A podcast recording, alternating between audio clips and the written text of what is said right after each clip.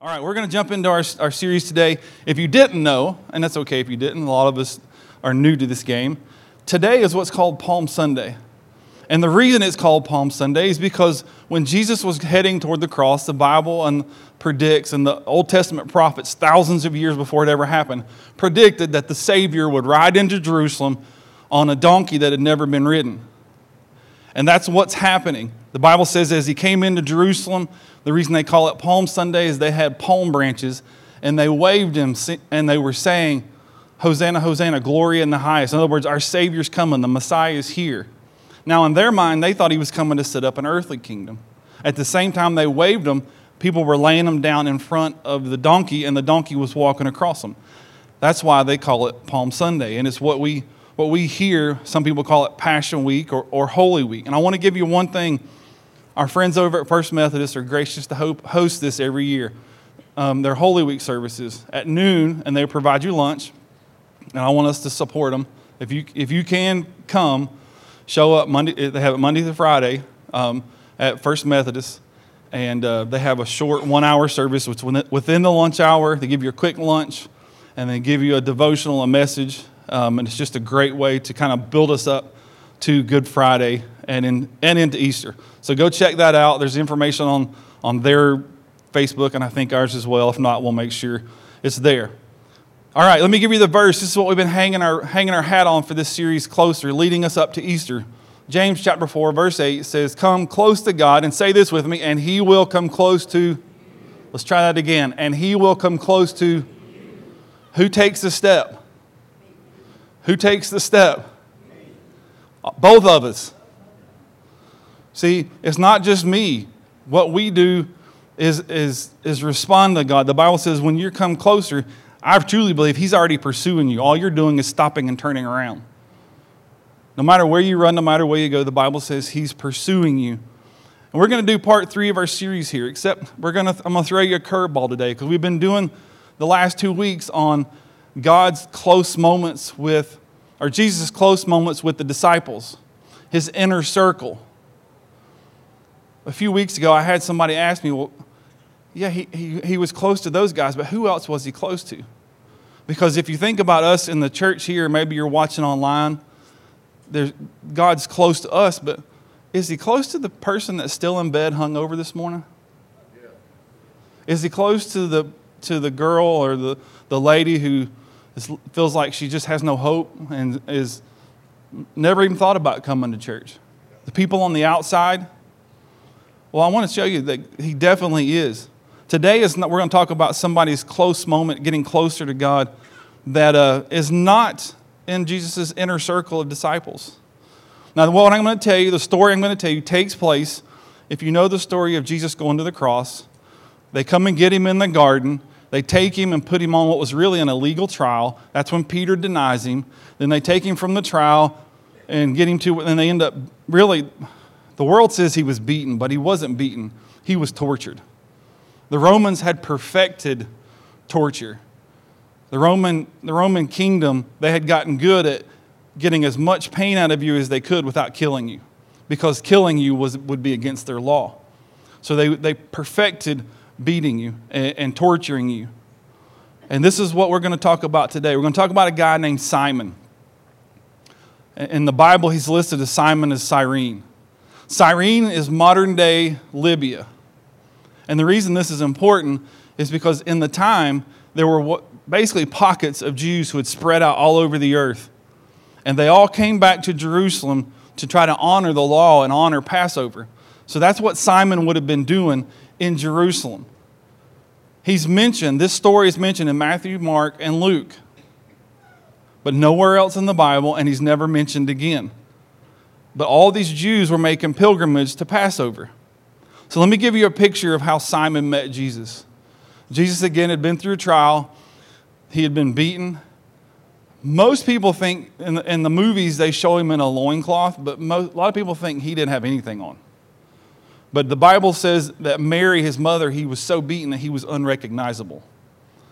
So they're walking what is about a half mile from where, where the trial was to the what's called Golgotha, or some places interpret that the skull. It was where the Romans executed people. and, and they took Simon, who was probably just passing through. Odds are he didn't know anything about Jesus. Most people would think, most theologians think that Simon was just a good Jew following law, trying to, trying to do right. Anybody can identify with that? I'm just trying to do right, just trying to do what God asked me to do. I'm just trying to get to Jerusalem and I got to get home. Well, it doesn't say whether he was coming or going, but Jerusalem would have been packed with people. It would have been like some of y'all crazy people went to Disney World last week, like during spring break. I don't know what y'all thinking. It's like master, or right now, it's like everybody, let's go, all go to the Masters right now. Like even the people in Augusta all leave, right? Because it's crazy, but Jerusalem would have been like that. So imagine you're in all that mess, and suddenly the Roman soldiers grabbed Simon and they pulled him out and threw him to Jesus and took the cross off of Jesus and put him on Simon and said, Carry this. He didn't know Jesus, he didn't have anything to do with it. It was just him being pulled out. Look what the Bible says in, in Mark 15 21. This is when Simon was mentioned. A passerby named Simon from Cyrene, who was coming from the countryside, so in that case, he's coming in, grabbed him, and then the soldiers forced him to carry Jesus' cross. They grabbed him and, and took him and put him face to face. Now, it's graphic, but I want you to go there in your mind that you're, you're in Augusta at the, at the Masters, and all those thousands of people, and, and those soldiers, those security guards, pluck one person out and throw you out in front of everybody next to this guy who, as far as he knew, was a criminal, was a heretic who was bleeding and bloody from head to toe and says, Here, carry this for him. All of us would have said, No, thank you, right? All, we was, now, I'm not getting in the middle of this. I don't know what y'all are doing, but that guy obviously can't be a good guy because look how crazy these people are. Because the people in Jerusalem, the Jews, were the ones screaming, remember? Crucify him when they had a chance to let him go. And they said, No, no, no, give us the criminal, and we want you to send Jesus to the cross. And I think there's plenty for us if we'll just look at this for a minute. I'm going to give you some things that we can take away from this. But I want to give you some things this of Simon. Again, Simon of Cyrene. He's never again mentioned in the Bible. And it poses some questions to me that I just prayed over this week and thought if I could ask him, these are some things what I, could, what I would ask him is, what else did he witness? Did Simon stay through the whole crucifixion? or once they took it off, took it off of him and then began to put it in the ground, or prepared Jesus to put on it, then put it up, did he stick around? Or did he was like, oh, thank God, they cut me loose, I'm out? Because most of us would have been what? We'd have been out. We'd have been rolling. I'm heading back to the countryside. We're heading back to Screven. We're out of here. I'm not sticking around for this. Did he see Jesus' resurrection? He carried the cross to the place where Jesus would be crucified. But did he see Jesus again in town? Was he there the three days later? The Bible doesn't tell us. And then this is an interesting one. Did he share his story? Hey, they grabbed me, they made me carry this guy's cross. I didn't know who this guy was, who this guy was, but now this guy was the Messiah. That was Jesus. The guy who died for my sin. Did he, did he tell his story? Well, the Bible doesn't tell us. But I bet you Simon was asking some questions as this was going on. I bet you he was asking this What did I do to deserve this? Anybody ever had something bad happen to you and you asked that same question? I'm the only one, really? I, have been very honest over the years. With my daughter Emma, I asked that question for, for several weeks at least. I was angry with God Like, what did, what did I do to deserve? It was very selfish of me because like it was about me, but what, uh, God, come on. I don't want to carry this. Simon was minding his own business, just trying, again, trying to do right. Why me? Why my life? Why does it find me? Anybody, let me ask you this question. Anybody feel like trouble finds you? Anybody, like you get up in the morning, you get out of bed, and there it is. Sad to say, but it's part of the world we live in. Job, who, if anybody should be complaining, why do I deserve this? In the book of Job, it says, But evil does not spring from the soil, it doesn't just grow out of the earth, it doesn't grow out of the ground. It says people are born for what? Trouble. Somebody asked me not too long ago um, what would make being a pastor and running a church the easiest. And I told him, I said, You're not going to like my answer. They said, Oh, no, I can take it. I said, No, really, you're not. I said, If I could just get rid of people, we'd be great. If I didn't have to deal with people, even myself. Why? Because the Bible, unless until you're in the process of being redeemed by Jesus, we can be some difficult creatures. We can be selfish, prideful, arrogant, mean, rude. And here is Simon getting thrust into the middle of, of this with Jesus. I think he would ask, Hey, wait a minute, what about my plans? I was just running to Walmart, and suddenly I end up in this mess. What about what I wanted for my life? What about what I was what I want for my kids? It's not how I would plan my life. I bet my next week's paycheck that this is not what Simon thought the day would be like when he headed out that morning. See, for a lot of us, I think it's this point in our life where we take the pen from God. The Bible says of your life that before you were ever born, God wrote the days of your life.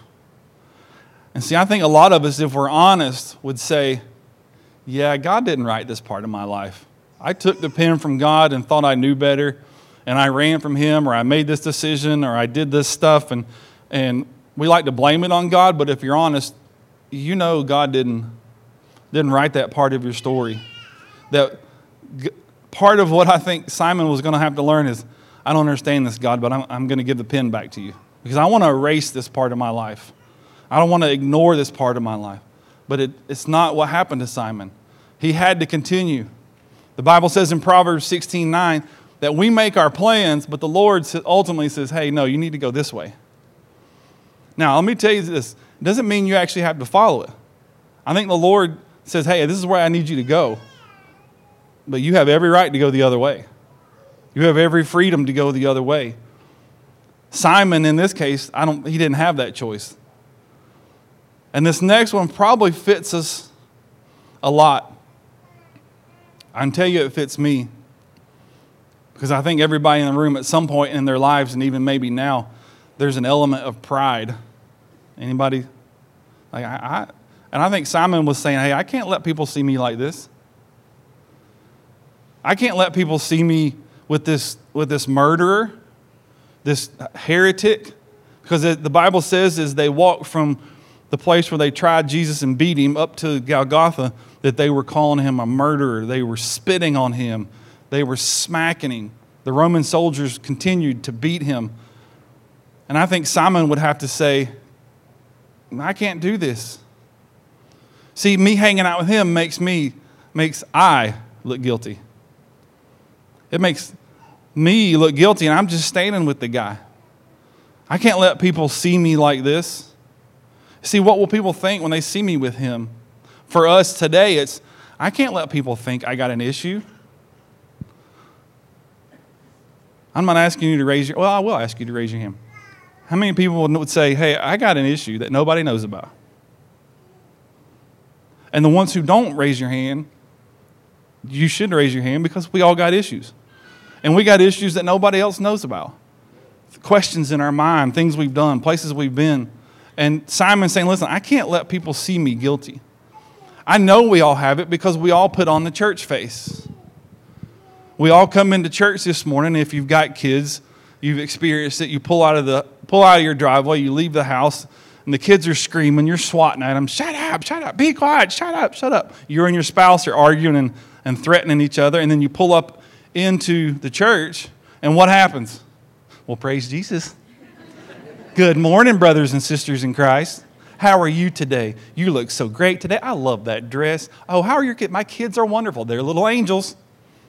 You just told them they were the spawn of Satan 10 minutes ago. See, what we don't do and what Simon's like, Simon's thinking, I can't have them thinking, what's going to happen when this gets back to Screven and they hear that I was under this mess? that they associated me with these people? What's going to happen when it gets back to, to Believers Church that, that I want to go visit, but they know I was, I was tagged in this, in this craziness. Or see the situation that, that Simon had found himself in just coming to town. And now he was the center of attention. And I, I don't believe this is an exaggeration. In the world at the time, I think it would be no different than today, about, say, 6 o'clock. If you happen to be in Augusta and you happen to just step out in the middle of the 18th green and break it down and do a dance, how many of you believe you're going to be the center of attention? You might receive a taser, you might get tackled. Somebody's going to come pay you some attention. But you're the center of attention. That's essentially what happened to Simon. He was a man in the crowd, just I'm just here to watch this. Or maybe the Bible actually said he was just passing through. And now he's a center of attention. And he was literally carrying, get this, this is important. He was literally carrying the guilt of the world, the symbol of guilt. Why? Because no man was allowed to be near the cross or go on the cross unless you were convicted and confirmed what? Guilty. What was Jesus convicted of? Ultimately, us. My mess, your mess. The Bible says the weight of the, of the world's sin was placed on his shoulders.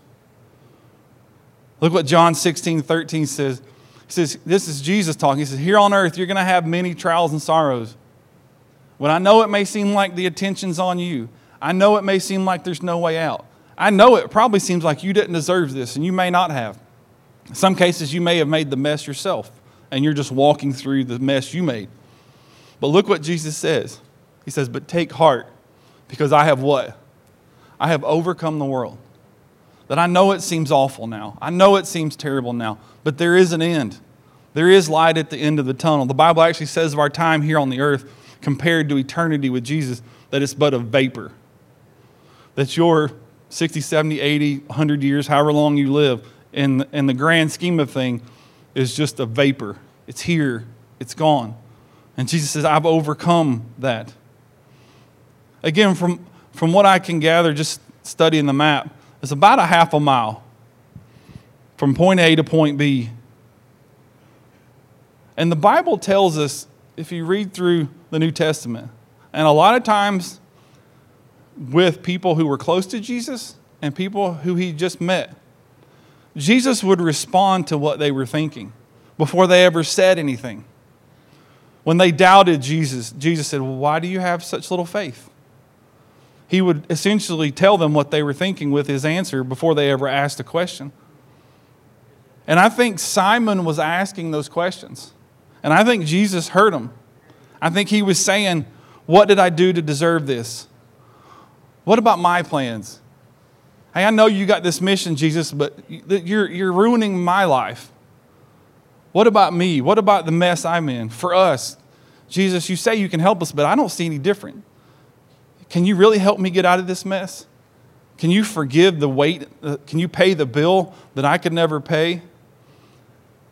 The Bible doesn't tell us this, and, I, and I'm going to be straight with you that, but I really think that Jesus was close enough to Simon that at some point, Simon asking why, Jesus would have leaned over and said, I'm taking what you deserve. All this, it's what you deserve. Even the criminals, the Bible tells us once Jesus gets there and is put on the cross, and there's two criminals on either side of Jesus, in Luke 23, one of the criminals says, Hey, we deserve to die for our crimes, but this man, he's done nothing wrong. And I think at some point Jesus had to lean over to Simon and go, Hey, I, would I'd taken everything that you deserve. I'm paying the bill. What I'm about to do is going to pay a bill that nobody else can pay. Simon says, Well, what about my plans? This is not how I planned my life I think Jesus would have responded back to him Hey, my plan is hope. You don't understand it now, and they didn't. We have the privilege now of looking back. But Jesus would have said, My plan is hope. Even when in the darkest moments of your life. And my plan is you have life. Look what the Bible says. I love this is out of the message version. This is one of the prophets, Jeremiah, in the Old Testament. And if you read through the Old Testament, if you're interested, I can find you the, all the references. But it, over and over and over, it talks about Jesus. In a lot of cases, very specific things about Jesus coming.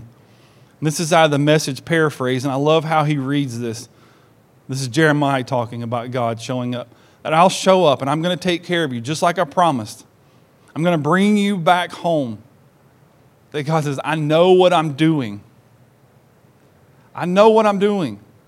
I know what's going on. I know it, you think I don't, but I very much understand what's going on.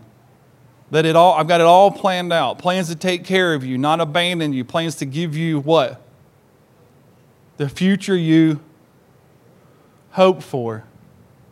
Did it say that what you hoped for was wrong? I don't want anybody in here to, to hear that that's what I'm telling you. That you may have this one hope and God's telling you, no, that's wrong. The Bible says he, give, he will give us the desires of our hearts. But he said, hey, you're missing this. This is not about, this is not about your plan. This is about my plan for you. That you can have life. Look what the Bible says in John 10 10. That I can come and they may have life and have it what? Abundant life. That's big life. That's more than you need, more than you ask for kind of life.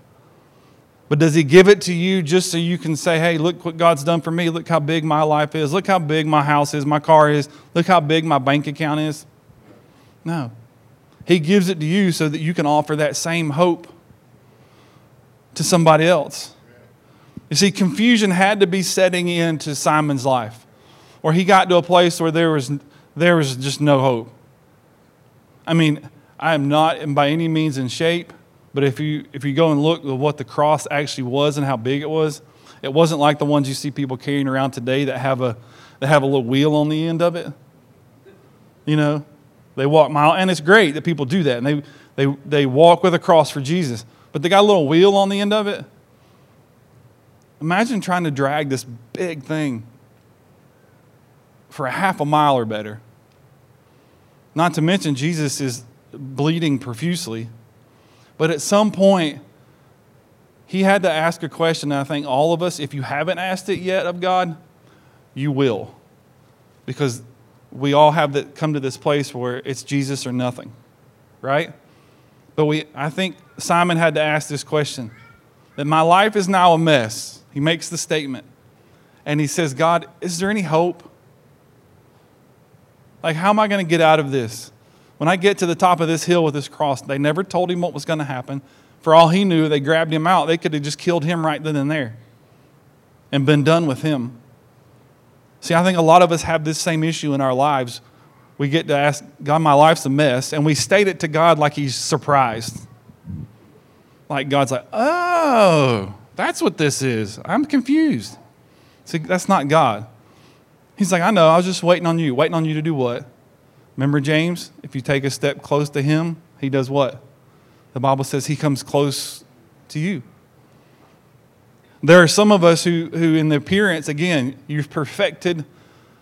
And this may be somebody in the room, or maybe you're watching online, or maybe even the people you're thinking about bringing next week.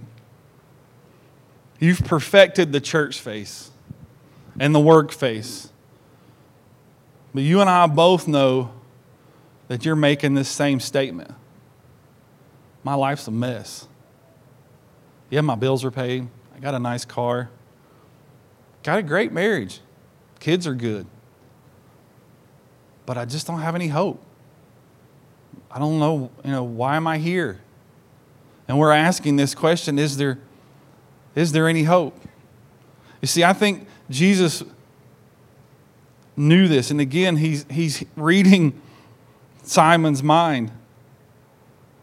See, I think right before they took it off his shoulders, when they brought him face to face again to take it off of Simon, put it back onto Jesus, lay the cross on the ground, and then that's when the Bible says he begins to put the spikes in his hands and his feet.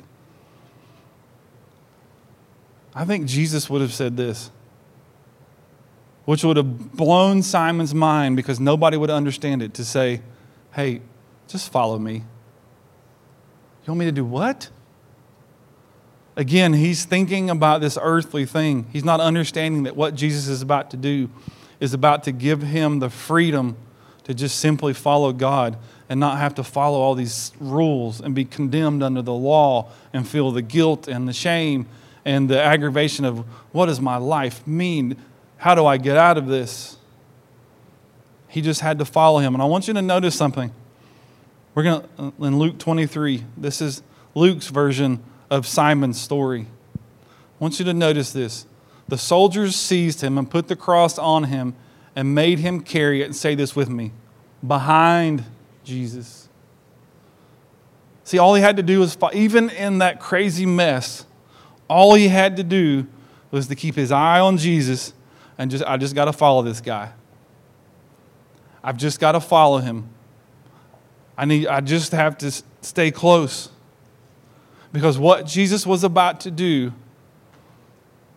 was beyond what they were thinking there. I was reading this week of another pastor talking about Palm Sunday, and he made this profound statement that I'd never thought about before. He said, When Jesus came into Jerusalem, they cheered him and waved palms at him because he. Wow. Thank you, Josh. oh, it's good you can laugh in church. Ah, know that was fun. Okay, here we go. When Jesus came into Jerusalem, they waved palms and cheered him. Why? Because they thought he was going to do what they wanted him to do, which was build an earthly kingdom. But when he began to do what we really needed him to do, they turned their backs on him, crucified, and called him a criminal. We didn't need him to set up an earthly kingdom. We needed him to pay the price for my life that I can't pay. We needed him to do something that only he could do. And in that moment, they didn't understand that. In a few minutes, we're going to celebrate the Lord's Supper together, do communion together. Ushers, you guys can, can do your thing.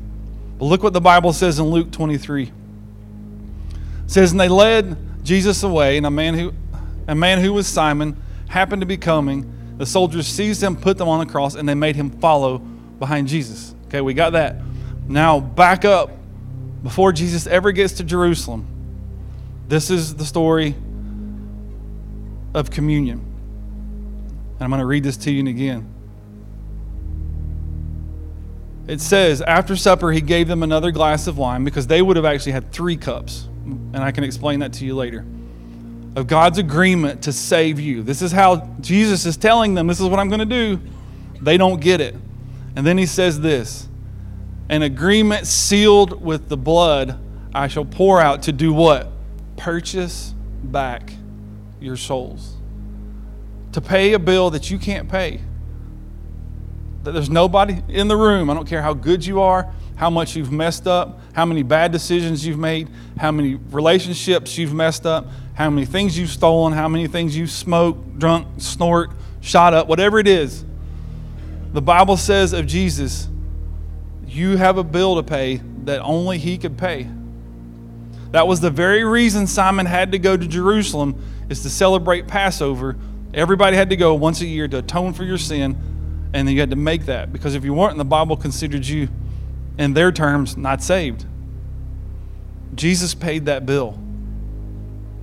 Jesus paid that for us. He purchased back our souls. He made a way when there was no other way. The Bible says that there's only one way by which this bill can be paid. And it's the person and the man that we celebrate, our God, Jesus, that we celebrate this week. He paid the bill that only He could pay. The perfect man. And I couldn't think of a better time in our Holy Week, in our lead up to Easter, for us to celebrate communion together. And we're going to do that in just a second. But before we do, I just want to ask you to bow your head and close your eyes. Because I'm sure there's some of us who this morning would say, I've either, Clint, I'm back in church now and I've turned my back on, I've kind of walked away from God, some consciously and sometimes unconsciously.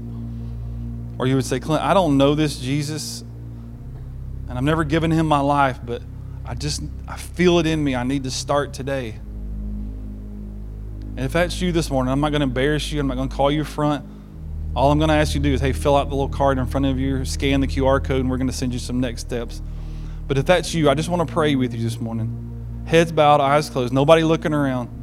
But if that's you this morning, I want you to, to raise your hand and just wave at me so I can pray with you. Is there anybody else? I just need to get it right today. All right, then let's pray this. Everybody pray this with them, both here in the room and online. Say, Lord Jesus, come on, say it like you mean it. Lord Jesus, today I receive you as my Savior, my friend. Thank you, God, for the grace and mercy over my life. Forgive me, God, for not getting it right. But today, I choose to just follow you. Thank you, God, for hope and life. In Jesus' name.